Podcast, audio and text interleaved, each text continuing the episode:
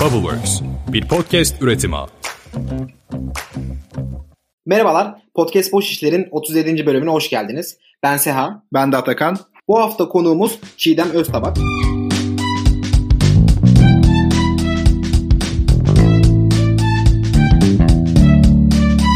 Çiğdem hem girişimci hem de podcaster. Yani girişimcilik üzerine konuştuğumuz podcastimiz için en uyumlu konuklardan. Girişimcilik tabiriyle açıklayacak olursak konuk program fitini sağladık diyebiliriz. Çiğdem Delivery girişiminin kurucusu, aynı zamanda da Wikipedia şeyler, Popular Science'da Gece Gece Bilim ve çocuklar özelinde de Meraklı Zihinler podcastlerinin de hostu.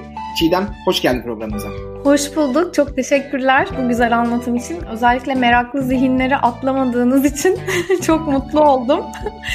çok daha az çünkü böyle ilgi çekti yani diyeyim. Çocuklar için olduğu için mi artık bilmiyorum ama çok teşekkürler tekrar. Ya ben aslında onu ilk Instagram postunda gördüm. Tanıtımını yapmıştın. Hı hı. Bayağı dikkatimi çekmişti çünkü burada çocuklar için gerçekten işte masal anlatımı olur ya da işte senin yaptığın konseptler gibi olabilir. Bayağı böyle faydalı işler yapılabilir. Onun için de hem böyle takdir etmiştim hem de tabii ki atlamak istememiştik yani. Süper. Evet Çiğdem ben de tekrardan teşekkür etmek istiyorum vakit ayırıp geldiğin için. Başlangıçta ufak teknik aksaklıklar yaşadık. Normalde linki biz gönderip kaydı bizim alıyor olmamız lazım. Normal bir konuk ilişkisinde. Lakin burada işin tersi oldu. Ancak öyle çözebildik. Şu an link Çiğdem attığı kaydı doğa alıyor. Artık Wikipedia şeylerden yayınlanır herhalde. tabii tabii şey yaparız. Karşılıklı yayınlarız. Ha, yani bu işte cross yayınlar da çok şey podcast dünyasında. Özellikle yurt dışında çok yapılıyor. Türkiye'de çok yapan yok. Onu da böyle biz öncüsü olmuş oluruz, yapmış oluruz. Aynen çok güzel olur. Valla biz çok heyecanlıyız. Dinleyicilerimizin de merakla beklediği bir bölüm olduğunu açıkçası düşünüyoruz. O yüzden Çiğdem bir kısaca hikayeni dinleyerek başlayabilir miyiz? Ya ben aslında böyle gayet çocukluğumdan beri meraklı bir insanım. Yani hani böyle klasik bir tanım yapmak istemiyorum. İşte kurumsal hayatta çalıştım, ondan onu yaptım vesaire gibi. Ya profesyonel hayatıma herkes gibi işte okuldan sonra ekonomi okudum. Okuldan sonra başlamak zorunda kalan insanlardan biriyim aslında. Tam da böyle 2001 krizinde başlamıştım işe. 18 yıldır çalışıyorum. Yani kurumsal hayatta çalıştım diyebilirim. Ama hep dediğim gibi sesle ilişkim, medyayla, içerikle ilişkim hep vardı. Tabii o zamanlar daha hani 10 sene önce falan side project ne demek falan bilmiyordum. Hani şimdi böyle side projectlerimiz var ya hepimizin. Hı hı. Yani benim hep side projectlerim varmış yani öyle tanımlayabilirim kendimi. Kendimi bildiğim bileli yazıyorum. Hala yazı yazıyorum. Sesli dediğim gibi yani çocukluğumdan kasetlere işte mahallenin gazetesini okumaktan başlayıp ondan sonra üniversitede görme engelliler için kitap okuyordum. Kitap kaydediyordum. Sonra yani kurumsal hayatta geçtikten sonra da devam etti bu. Açık Radyo'da bir surf rock programı yaptım. Surf çantasıydı adı. Surf kültürü ve Hawaii kültürü ve surf rock aslında müzik canrasını tanıtıyordum ve bundan örnekler çalıyordum. Bankada çalışıyordum. Gece 12'de Eurosport 2'de Daily Surf Report Dünya Şampiyonası'nı anlatmaya gidiyordum. Tam gönül vermişsin ya. Çok en başından beri gönül vermişsin yani. Aynen öyle gerçekten ya. O yüzden hani hiç bitmedi. Şu an tabii hani işte çağın da ilerlemesi, teknolojinin de ilerlemesi. Yani herkesin bir yayıncıya ihtiyacı olmadan kendi bireysel yayınlarımızı, projelerimizi yapabilmemize yol açan işte internet, te- teknolojinin gelişmesiyle kendi aslında podcastlerimi yapmaya başladım. Aslında bugün de bu kaydı aldığımız bugün Wikipedia şeylerin birinci yıl dönümü, doğum günü yani. Oo, çok güzel yani. Aynen tam işte bir sene önce bugün yayına almıştık Wikipedia şeyleri ve ben işte geçen sene 2019 bitmeden ben podcast yapacağım diyordum. Onu böyle gerçekleştirmiştim. Böyle yani benim hikayem. o zaman nice başarılara imza attığın yılların olsun. Wikipedia şeyler. Doğum günü kutlu olsun. Çok teşekkürler hepimizin. Ya ben aslında sorularım arasında yoktu ama sen anlatınca eklememiz gerektiğini de düşündüm. Biz niye içerik üretiyoruz Çiğdem? Yani normalde işte senin bir girişimin var işte biz de bir yerlerde çalışıyoruz. Bölümden önce de konuşmuştuk ya hala bir meslek değil podcasterlık. Hı hı. Niye içerik üretiyoruz? İnternete bir şeyler koyuyoruz. Ya bizim gibi insanların bence hani öğrendiğimiz şeyleri anlatarak pekiştirme gibi bir derdimiz var. Hem aslında kendi işimize yarıyor bu. Hem de kendimizi ifade edecek ve kendi kişiliğimize uygun yeni araçlar ve modeller tabii ki keşfederek bunu yine kendimize araç yapıyoruz aslında. Yani özellikle podcast yapanlar, bir şey anlatanlar, bazı bilgileri hiç tanımadıkları insanlara ulaştıranlar. Yani hani bunu böyle influencerlardan farklı. Çünkü hani günümüzdeki popüler iletişim aracı influencerlık ya. Ama hani bizdeki popüler olan influencerların yaptığı gibi değil de podcastleri zaten istatistiklere baktığınızda dinleyici bakımından bir şeyler öğrenmek için insanların %60'ı dinlediğini anlatıyor. Bunun işte %30'u falan eğlenmek için yani bu komedi vesaire gibi entertainment şeyleri dinliyorlar. Ama %60 çok büyük bir oran. Bu dünya istatistiği bu arada tabii. Dolayısıyla hani buna bir aç bir dünya var bir de bilgiyi anlatmaya aç insanlar var. Ben onlardan biriyim. Bence siz de onlardan birisiniz. O yüzden bizim bunu anlatmaya insan olarak ihtiyacımız var. Yani biriktirdiğimiz şeyleri başkalarına da anlatmak istiyoruz. Başkaları da duysun istiyoruz. E, kendimizi aslında bu işte kocaman dünyada ama işte küçük coğrafyamızda ifade etme çabası diyeyim ve çok insani bence bu da. Yani buna o kadar katılıyorum ki yani bizim de en başta mesela boş işlere seher iki yıl önce başlamamızın sebebi şuydu. Bunu aslında pek çok yerde anlattık ama tam örtüştüğü için bir daha belirtmek istiyorum. Biz kendimiz girişimcilik sürecimizde işte çekirdekte geçirdiğimiz yıllar vardı. O dönemde çevremizdeki kişiler bize diyordu ki ya boş boş işlerle uğraşmayın. Okulunuzu okuyun. İkimizin de işte babalar esnaf, babanızın işiyle ilgilenin falan gibi yorumlar geliyordu. Biz de dedik ki ya madem öyle bu kişilere nazire yapmak için hakikaten boş işler üstünde bir e, şey yapalım. Bir podcast kanalı açalım. Zaten podcast mecrasına hani katılmak istiyorduk. Orada da işte hem kendi öğrendiğimiz şeyleri anlatalım. Hem de bizden bu işi çok daha iyi bilen kişileri de bir şekilde konuk alıp dinleyicilerle buluşturalım. Yine bir aslında bir şeyleri anlatma, bir şeyleri belki yaşamış olduğumuz deneyimi başkalarına aktarma gibi bir heves vardı işin içerisinde. Yani o yüzden çok iyi anlıyorum neden bahsettiğini. Süper ya bence çok güzel yapmışsınız. İsmi de çok güzel seçmişsiniz. Gerçekten öyle. Belki de hani sizin ve benim neslimin en çok duyduğu kelimelerden biriydi. evet. Boş boş işlerle uğraşma. İşte ona odaklan, buna odaklan. Aynen. Hani baktığınızda benim biraz önce kendimi tanıtırken anlattığım her şey belki arkadaşlarım, belki ailem için gerçekten boş işlerdi. evet. Çünkü e, hani para kazanılmayan her iş böyle boş iş gibi görünüyor ama bu Aynen. maalesef bizim işte ne bileyim hani eğitim sistemimiz kültürden ve kültürel kodlardan da kaynaklanıyor. Hani şimdi şimdi çok moda oluyor işte sevdiğin evet. işi yap, aşkla yap, bilmem neyle yap falan. Yani biz o zaman support edilseydik böyle olmayacaktık bence. Aynen kesinlikle. Neler olurdu neler.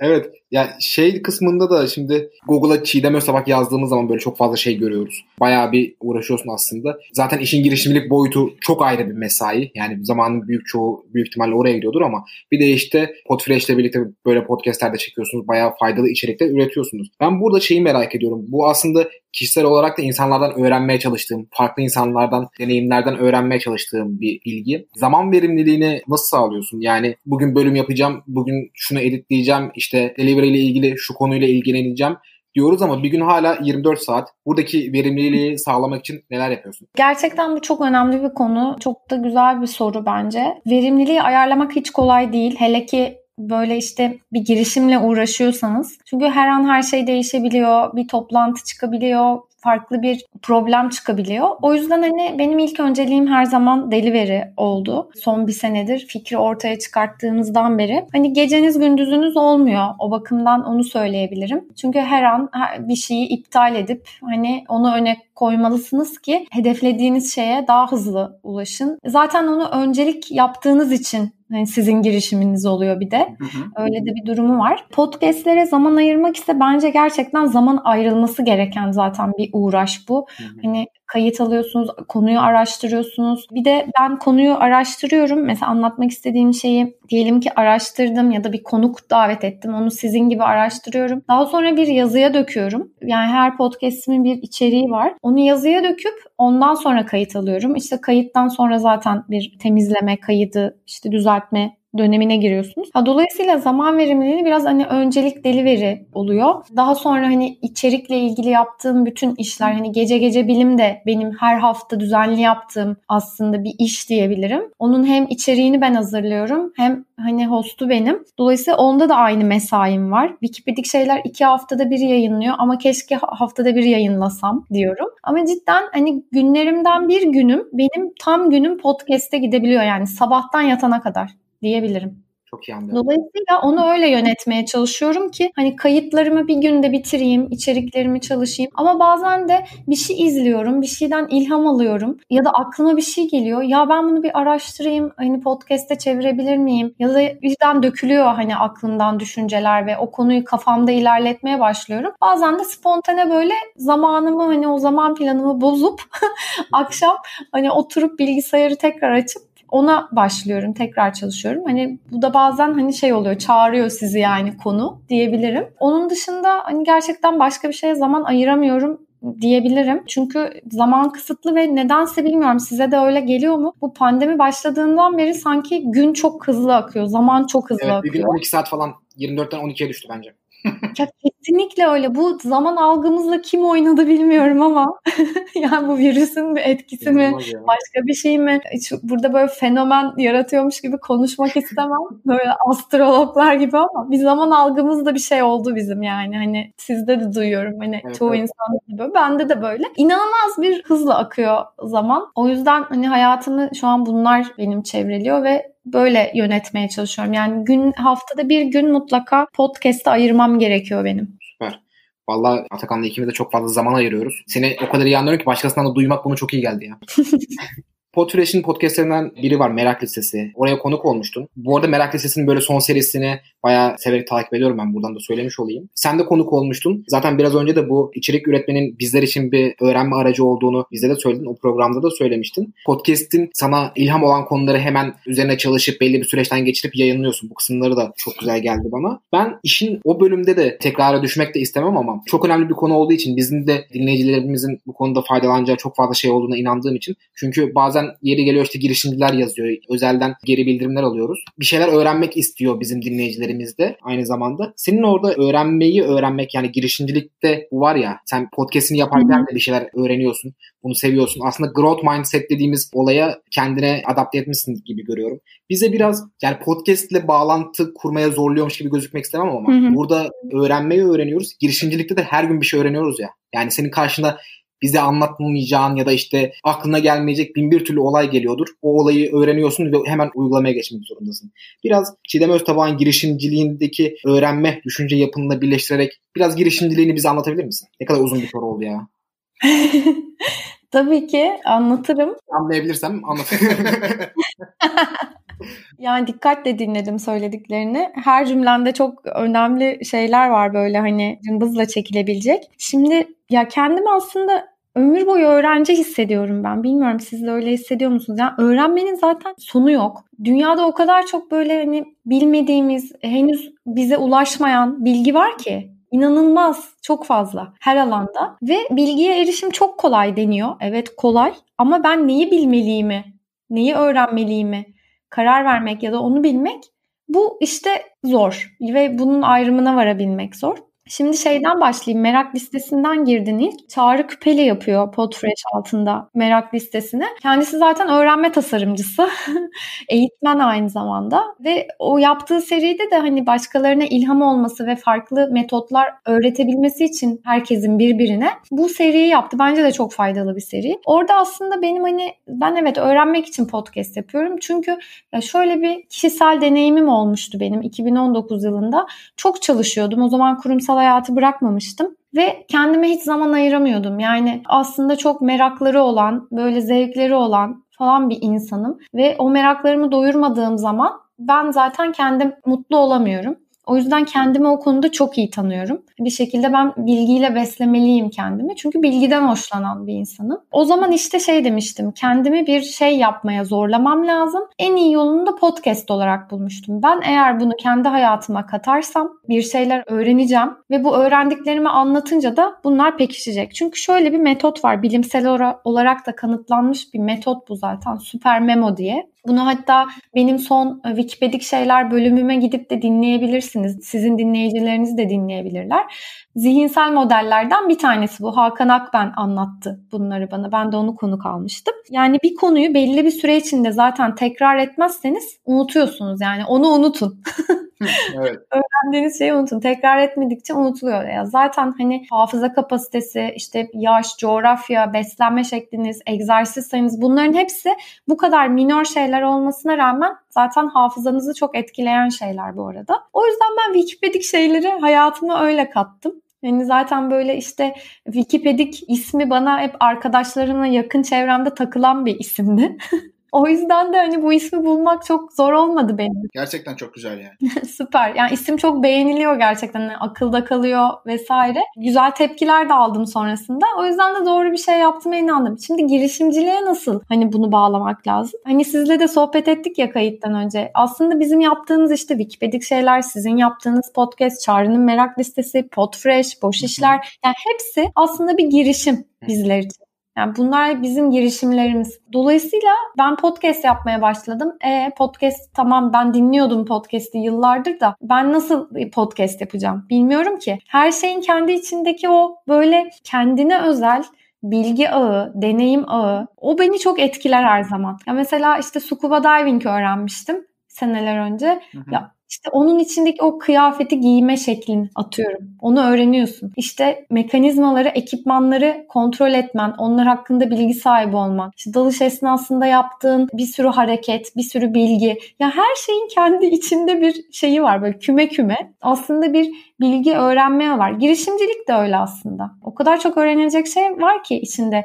Takım oluşturmak hiç kurumsal hayata kesinlikle benzemiyor. Zaten benzememesi de lazım benzemediği için girişim. Dolayısıyla o yaratıcı ve o özgür dünyada çıkan şeyler. Bir şeyler öğrenmeden de onu yapamıyorsunuz ve bir öğrenme yolculuğu aslında girişimcilik. Yani benim hani kendi girişimimden ve hani deliveriyi ortaya çıkardığımızdan beri başımıza gelenlerden aslında sürekli bir şeyler öğrendik. Yani hala da öğreniyoruz. Bir sene oldu. Onun da bir senesi doldu Aralık'ta.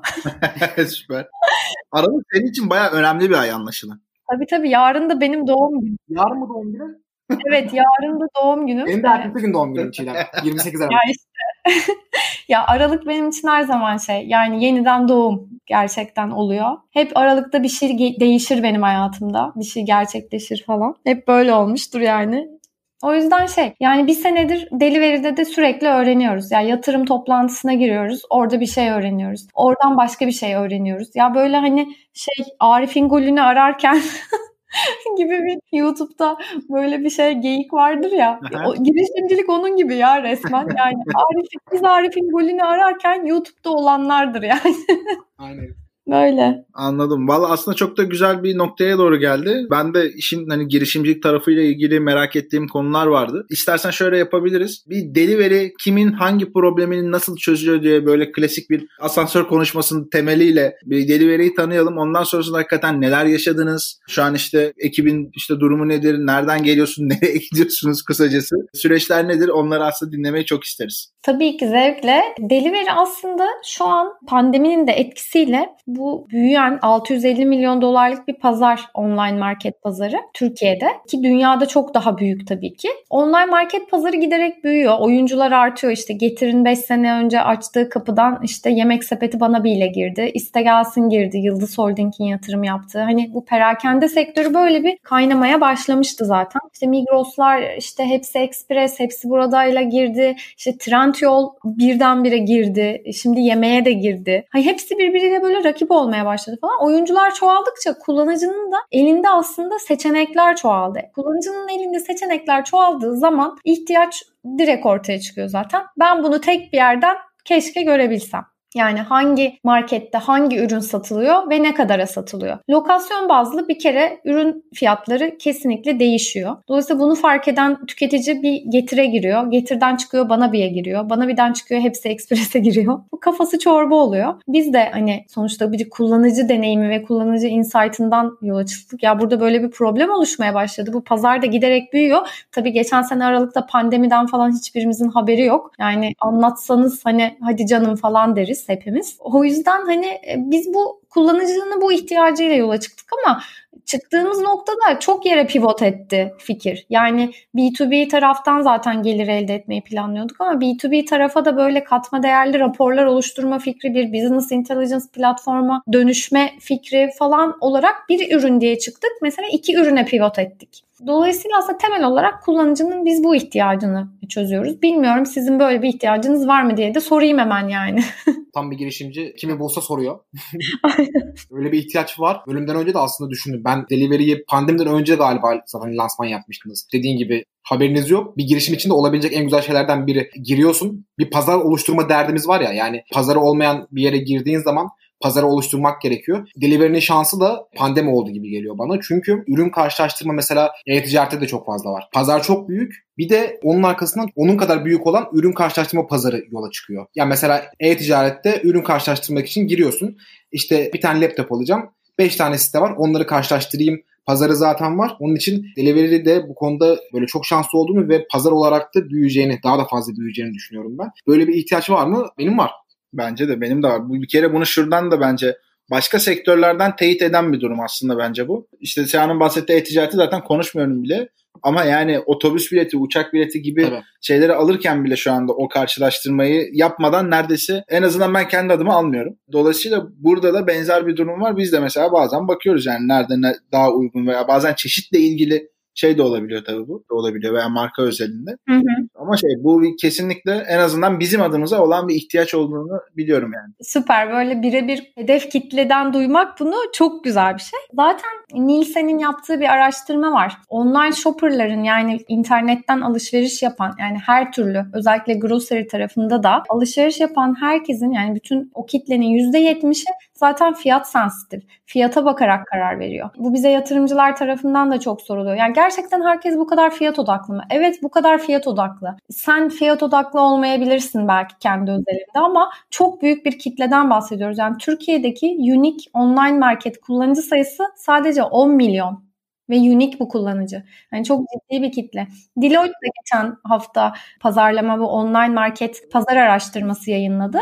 Orada da hala kullanıcının ilk bir yeri tercih etme, bir marketi tercih etme sebebi fiyat olarak çıkmış. İkinci ise değişmiş. İkincisi teslim süresiydi. Teslim süresinin yerini temassız teslimat almış pandemi yüzünden. Yani güvenli paketleme. İlk yine fiyata bakıyor kullanıcı. Nerede bana uygun fiyat var? İkinci şeye bakıyor. Güvenli ben nasıl alabilirim temassız olarak paketimi, şeyimi, market alışverişimi ona bakıyor. O sebepten aslında ben delivery'yi sadece fiyat karşılaştırma ürünü olarak tanımlamak ve böyle anlatmak da istemiyorum. Evet biz değer önerimiz direkt olarak diyoruz ki kullanıcının her alışverişinde %12 tasarruf ettiriyor delivery diyoruz. Yani bunu hesapladık algoritmalarla ama biz burada teslim süresi de karşılaştırıyoruz. Yani sizin eğer çok acil ihtiyacınız varsa bir ürüne onu belki pahalıya almaya tercih edebilirsiniz. Çünkü marketlerin stratejileri kendi içinde değişiyor. Bu instant delivery yapan marketler biraz daha pahalı. Çünkü ben sana 5 dakikada getiririm diyor. Dolayısıyla adam oraya para harcıyor. Yani oraya yatırım yapıyor. Her yere hani store açıyor, işte kurye alıyor vesaire. Dolayısıyla onu ürün fiyatına yansıtıyor. Bu bir iş modeli. Yani hani aslında ben bunu daha pahalıya satacağım ya falan gibi bir şey değil. Adamın iş modeli o.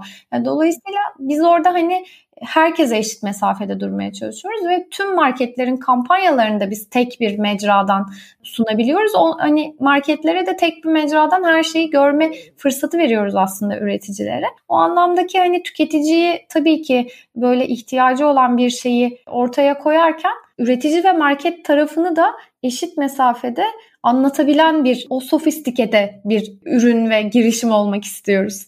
Umarız başarılar diliyoruz. Peki şu anda talep nasıl gidiyor? Şu an hani kullanıcı açısından baktığımızda biz geçen sene işte Nisan Mayıs aylarında böyle bir customer acquisition'ımızı yani kullanıcı kazanım maliyetimizi hesaplamak için bir test yaptık. Yani öyle açıkçası hani bunu zaten her yerde söylüyorum. Hani çok büyük paralarla girmedik biz delivery'e. Biz MVP yaptık. Dedik ki bakalım fikir kullanıcıda yer edecek mi? Hani hazır mı? Aslında olması gerekeni yapmışsınız. Evet yani hani onu çıktık ve çok hani dikkat çekti. Webraz'da hemen yazdı. Yani hiçbir PR çalışması yapmadık biz. Ama tabii çok konu çok hype. Yani şu an eskiden bankalar konuşuluyordu.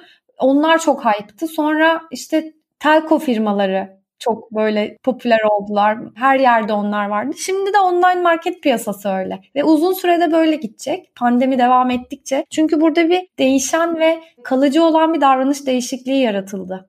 Yani süpermarket gezmeyi seven bir kitle var çünkü.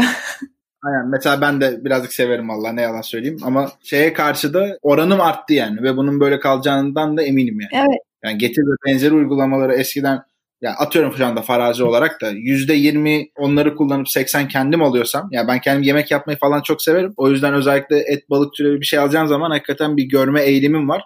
E onları almaya gidince de diğerlerini alıyorum gibi bir durum oluyor ama şu anda muhtemelen bu pandemi süreci bitse dahi ondan sonrasında bu oran 40'a 45'e çıktıysa maksimum %5 daha düşer yani.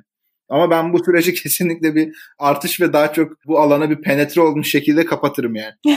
ya kesinlikle en hani telefon kullanmayan hani işte yaşlılarımız işte annelerimiz anneannelerimize bile öğretildi bunlar. Yani artık hani markete gitme evine söyle. Çünkü hani pandemi sebebiyle bu böyle oldu. Dolayısıyla bir davranış değişikliği yaşatıldı burada. Biz 15 bin install elde ettik. Soruya geri dönersem hani o dönem ve hani kullanıcı kazanım maliyetimizi hesapladık. Hepsi yani test yaptık. 2000 dolar para harcadık. Burada bütün şirket sırlarını açıklıyorum.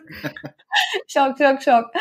Ya bunları anlatayım ki belki girişimcilik yapmak isteyen birisi dinler sizi ve bunların zor olmadığını anlar. Çok büyük paralara ihtiyaç yok. Yani 2000 dolar o zamanın parasıyla yani Nisan'daki dolar kuruyla hani 12 bin lira falan yapıyordu. Dolayısıyla şey yani biz dört ortak kurucu ortak birlikte hareket ediyoruz ve şu ana kadar biz raise ettik. Bir pre-seed yatırım turundayız şu an. İlgilenen yatırımcılar var. Onlarla hani görüşmelerimiz devam ediyor. Melek yatırımcı ağlarıyla ilerliyoruz. Çünkü çok ciddi bir revenue elde etmediğiniz zaman böyle venture capital'larla değil melek yatırımcı ağlarıyla gitmelisiniz. Bunları öğrendik mesela bu süreçlerde biz bunları bilmiyorduk. Çünkü kurumsal hayattan gelen aslında bir ekibiz biz. Ekip o yapıda. Dolayısıyla bir sürü şey öğrendik. Şu an geldiğimiz noktada %27 bir retention oranımız var. Yani 15 bin kullanıcının %27'si uygulamada kaldı. Ha, reklam yapamıyoruz çünkü paramız yok. Yatırım ihtiyacımız var. Burada dinleyen potansiyel melek yatırımcılara sesleniyorum. Ben hemen bir şey soracağım. Ürün peki şu anda net olarak kullanılır halinde mi? Yani son hali demek istemiyorum. Ürün sürekli gelişen bir şey olduğu için. Tabii tabii. Ama MVP'nin ötesine geçti. Artık prototipin ötesinde şey bir ürün olarak devam ediyor değil mi? Ya beta beta diyemiyorum hala. Prototip bence hala ürün şu an. Çünkü biz şu an sadece ürün yazıp ürün karşılaştırıyoruz. Ama e, şu an testte bir feature'ımız var. Sepet oluşturup sepeti karşılaştıracağız. Dolayısıyla biz onu çıktıktan sonra bir beta versiyon olacak. Şu an search quality yani arama sonuçları kalitesinde böyle iyi bir noktayı yakalamaya çalışıyoruz. Çünkü bunu unikleştirmek çok zor bir iş.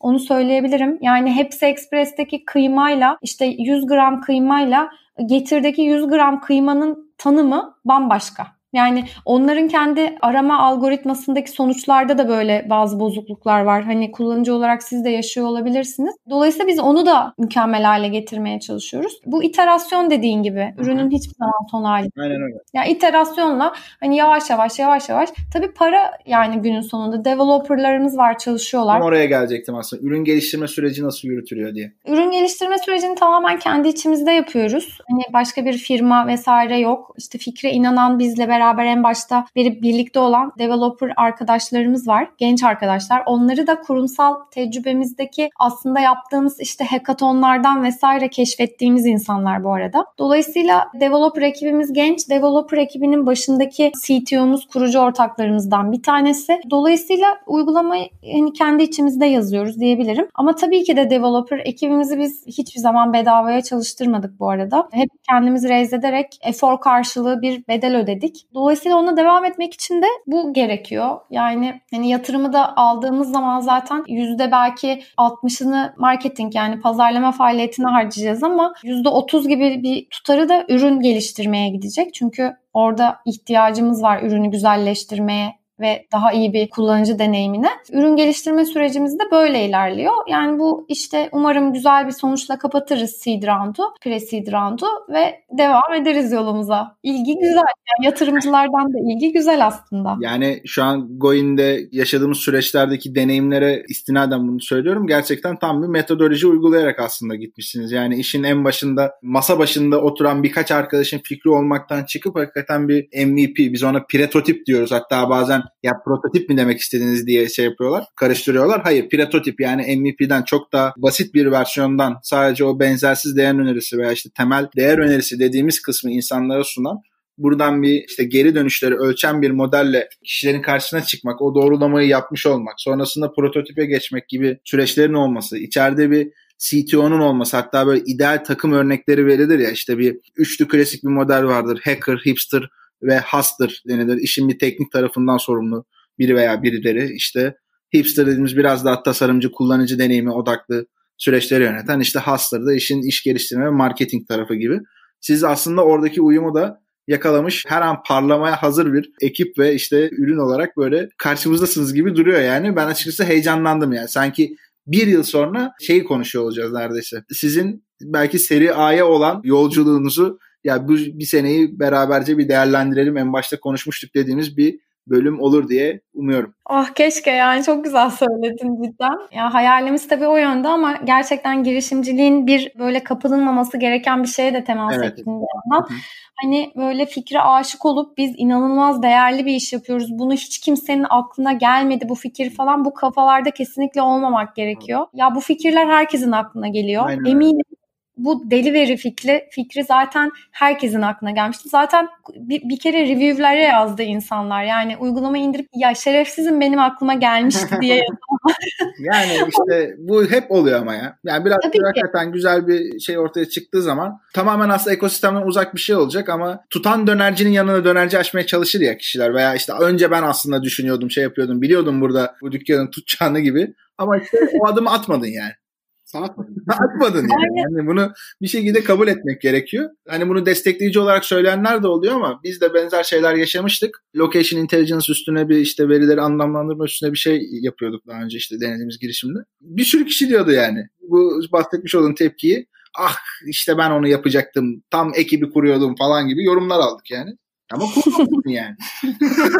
hani ya kesinlikle öyle haklısın zaten hayata geçiren kazanıyor yani bu çağda yani gerçekten herkesin aklına her şey gelebiliyor artık. Hani evet. fikir üretmek, fikir bulmak çok da böyle hani artık böyle yetenek veya değerli bir şey değil. O fikri nasıl hayata geçirdiğin, nasıl anlattığın çok önemli. Aynen öyle. Ya benim aslında hani en rahat hissettiğim şey kendimi biz delivery'in ne yaptığımızı, kendimizi, takımı, nasıl bir girişim olduğumuzu iyi anlattığımızı düşünüyorum ve hani gerçekten istediğimiz gibi anlattığımızı, o e, sofistike iyiliği yakaladığımızı düşünüyorum. Ona inanıyorum. O anlamda içim rahat ama fikri olan hayata nasıl geçirebilir? En basit yoluyla nasıl geçirebilir? İşte sizin tabirinizle prototype çok iyiymiş o tabir bu arada. Onu nasıl yapabilir ona baksın. Yani bu her iş için aslında geçerli. İlla bir app, bir teknoloji bir şey değil. Yani podcast için de geçerli. Aynen. Madem başladınız o zaman MVP'sini yap yani Wikipedik şeyler ya da işte bu işler nasıl bir podcast olacak? Hı-hı. Bir örnek çek, arkadaşlarına at, fikir al, görüş al. Ya Elon Musk mesela ne yapıyormuş biliyor musunuz? Bir fikir ürettiği zaman yakın çevresine güvendiği insanlara neyi beğenmediniz diye soruyormuş ilk. Bu nasıl olmuş diye sormuyormuş yani. Neyi beğenmediniz diye. Ya o yüzden hani yakınlarınızdan güvendiğiniz insanlardan işte görüş alarak ilerleyerek neleri düzeltmeniz lazım, neler eksik. Tabii ki kullanacak insanların tepkileri çok önemli. Biz de böyle bir ufak test yaptık. Hala yapıyoruz. O yüzden bunlar önemli bence zaten. Yani gerisi geliyor. Umarım dediğin gibi seneye seri A'yı konuşuruz. Umarım. ya şey... Umarım da demek istemiyorum bu arada. Ben inanıyorum yani. Yani belli ki sen aralıklarda güzel işler yapıyorsun. bir sonraki aralığa kesin böyle bir şeyler olacak yani. İnancım tam. Umarım. Ya bir konuyu böyle aslında çok da fazla şey yapmak istemiyorum. Bu tarafa girmek istemiyorum ama Çiğdem'den de duymak istediğim birkaç şey var ya. Konu var. Şimdi laf lafı açtı gibi oldu. ya böyle girişimcilikle ilgili biz böyle çok fazla konuşuyoruz ya. Bir problem bul. Fikir bol. Fikir hakikaten bir dolar. Fikrin bir çok da bir şey yok. Oradaki uygulamak önemli. O kısım önemli. Burada problemi bulmayla ilgili sence biz insanlara bunu daha mı çok anlatmalıyız? Yani burada ne gözden kaçıyor? Yani mesela Diyor ki işte ben öyle bir şey yapacağım ki işte 100 metre zıplayabileceğim. Tamam da öyle bir ihtiyaç yok. Süper bir ürün, harika bir ürün. Ama ihtiyacımız yok öyle bir şeye. Biz bunu böyle çok fazla basitleştirdik. Sanki insanlara daha fazla anlatmıyormuşuz gibi geliyor bana. Fikir değil, ihtiyaç önemli, sorun önemli, problem önemli. Bu kısmı sanki biraz atlıyoruz gibi geliyor bana. Atakan sen de burada bu oyunda çok fazla çalışıyorsunuz. Aynen. Yani bunu insanlara daha mı fazla anlatmalıyız girişimcilere? Yeni Yani ben hemen kendi çok aslında uzun bir yorum gerektirdiğini düşünmüyorum. Hemen topu çiğdeme atacağım şimdi de. Şöyle bir şey biz bunu ne kadar anlatırsak anlatalım kişiler bunu içselleştirmediği sürece çok aman aman bir sonuç verdiğini düşünmüyorum.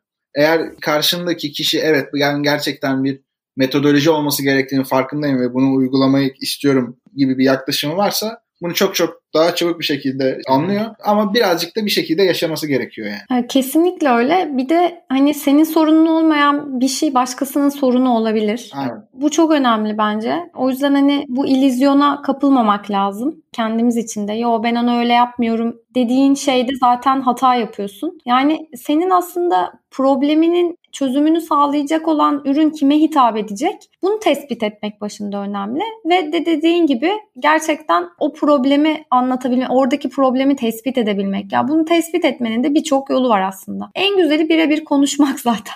Aynen öyle. Yani o hedef kitle kimse ya zaten kullanıcı araştırmaları firmaları bundan para kazanıyor zaten. Senin girişiminin dışında böyle bir para harcayacak şeyin olmadığına göre kendin yapacaksın bunu. Ya şey çok tatlı bir örnek vereceğim size. Hı hı. Ben de geçen gün dinledim bunu ve çok etkilendim. Armut'un kurucusu Başak Hanım ya onun bir röportajını izledim. Hatta Hakan Akben yapmış YouTube'da. Yani inanılmaz hikayeler anlatıyor gerçekten. Starbucks'ta oturup Starbucks'a gelen insanlarla tek tek konuşmuş Armut'la ilgili, kafasındaki fikirle ilgili ihtiyacı daha netleştirmeye ve bir süzgeçten geçirmek adına. Ya bu çok müthiş bir şey. Yani kendini ne kadar adadığını gösteriyor. O anlamda çok güzel bir soru. Benim de direkt aklıma bunu getirdi. şunu çok yaşıyoruz. Özellikle kurum içi girişimlerde bunu çok gözlemliyoruz. Çok fazla danışmanla ve imkanla hali hazırda içinde çalıştıkları kurumun süreçlerini ilerlettikleri için girişimciliğe doğru geçtiğinde de ya bu müşteri görüşmeleri bak birebir olarak yapmalısın ve işte burada çok iyi not alman gerekiyor. Çok iyi gözlem yapman gerekiyor. Sonrasında çok iyi anlamlandırman gerekiyor dediğimizde bazen şunu yaşıyoruz. Ya tamam ben benim ekibe söyleyeyim. şey yapsınlar bir anket yapsınlar. İşte kurumun elinde zaten şöyle bir havuz var. Onları hemen gönderelim. Oradan gelen cevaplardan yapalım. Anket tabii ki yapılabilir. Yapılması gereken, kesin gereken durumlarda zaman zaman yaşanabilir. Ama ilk başta işte bu Starbucks ve benzeri görüşmeleri yapmak veya kişilerle randevulaşmak gerçekten çok önemli. Asıl içgörüyü orada topluyoruz. Ve bu şöyle de değil yani hani kişiden yani ne yapmamız gerektiğiyle ilgili bize tavsiye verdiği çözüm odaklı konuştuğumuz değil de daha çok problemini anlamak için konuştuğumuz bir şey. Çünkü çözüm odamda konuşursak iş şeye gidiyor. Bu işte Ford'un hani meşhur sözü o zaman çok iyi at arabaları yapıyor olurduk muhabbeti var ya.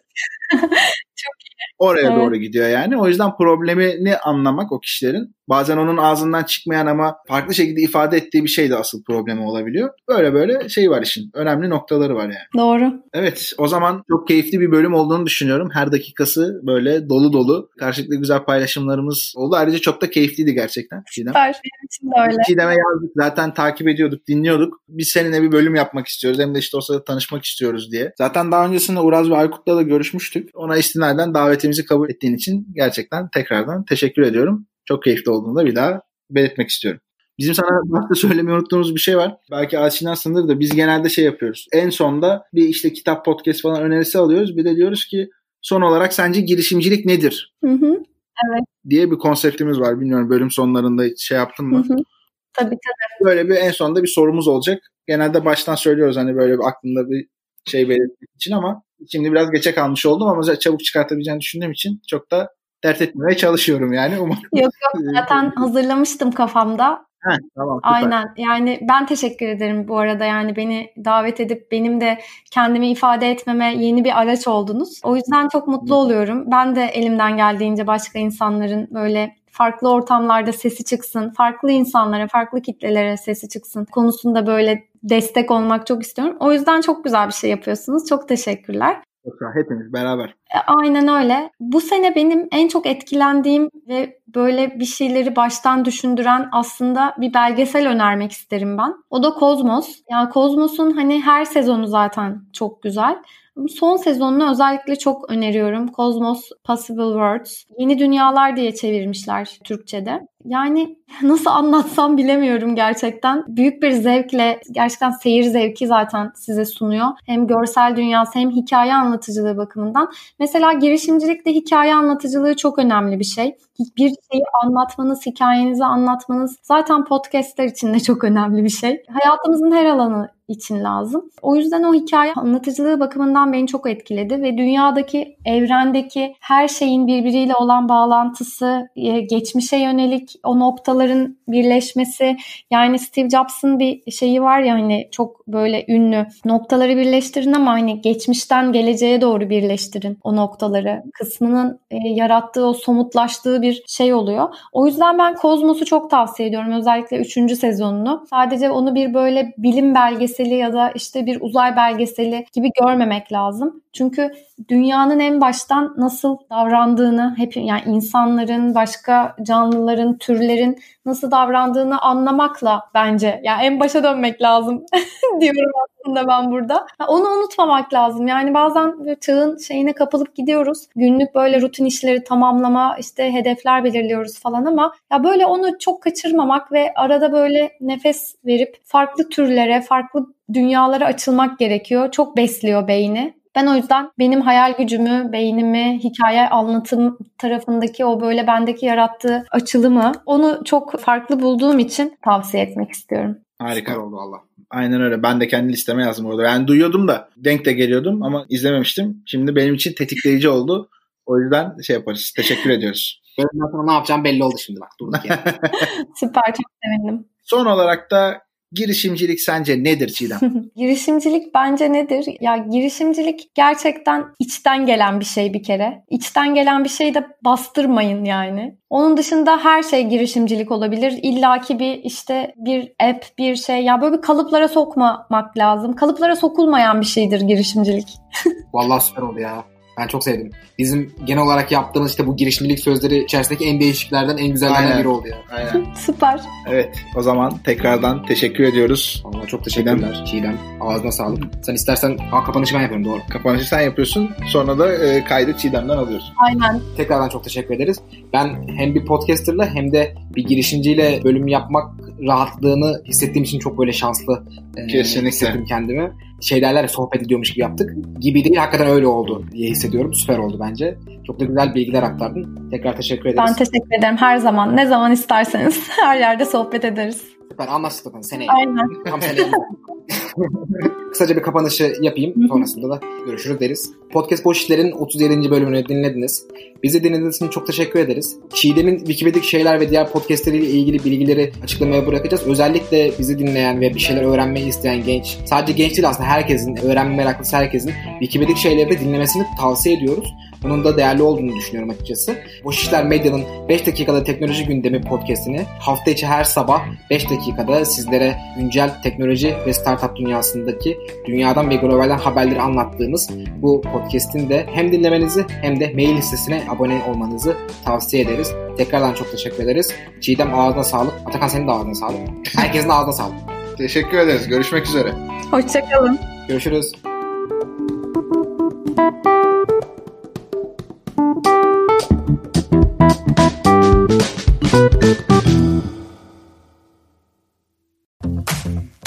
Bubbleworks, bir podcast üretimi.